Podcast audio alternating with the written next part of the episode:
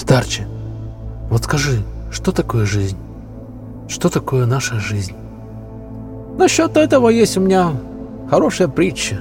Вот послушай. Профессор философии, стоя перед своей аудиторией, взял пятилитровую стеклянную банку и наполнил ее камнями. Каждый не менее трех сантиметров в диаметре. В конце спросил студентов. «Полна ли банка?»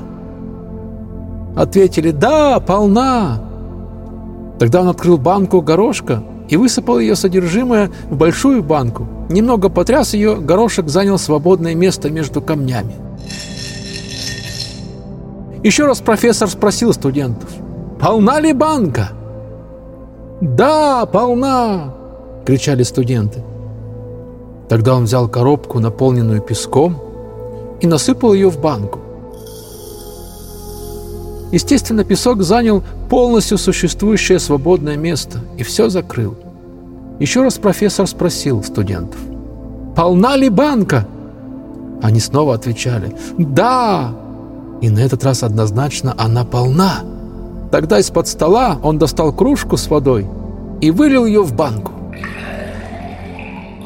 До последней капли, размачивая песок, студенты смеялись. А сейчас я хочу, чтобы вы поняли, что банка – это ваша жизнь.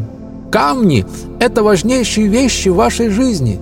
Семья, здоровье, друзья, свои дети – все это. Все то, что необходимо, чтобы ваша жизнь все-таки оставалась полной, даже в случае, если все остальное потеряется. Горошек – это вещи, которые лично для вас стали важными. Работа, дом, автомобиль. Песок – это все остальное – Мелочь. Если сначала наполнить банку песком, не останется места, где могли бы разместиться горошек и камни.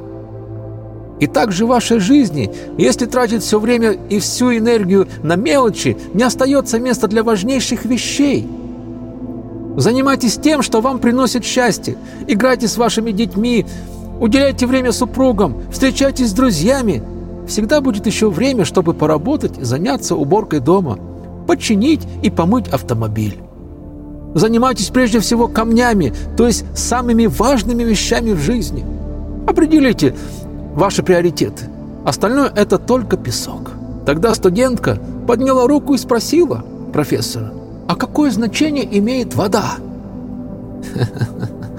Профессор улыбнулся. «Я рад, что вы спросили меня об этом.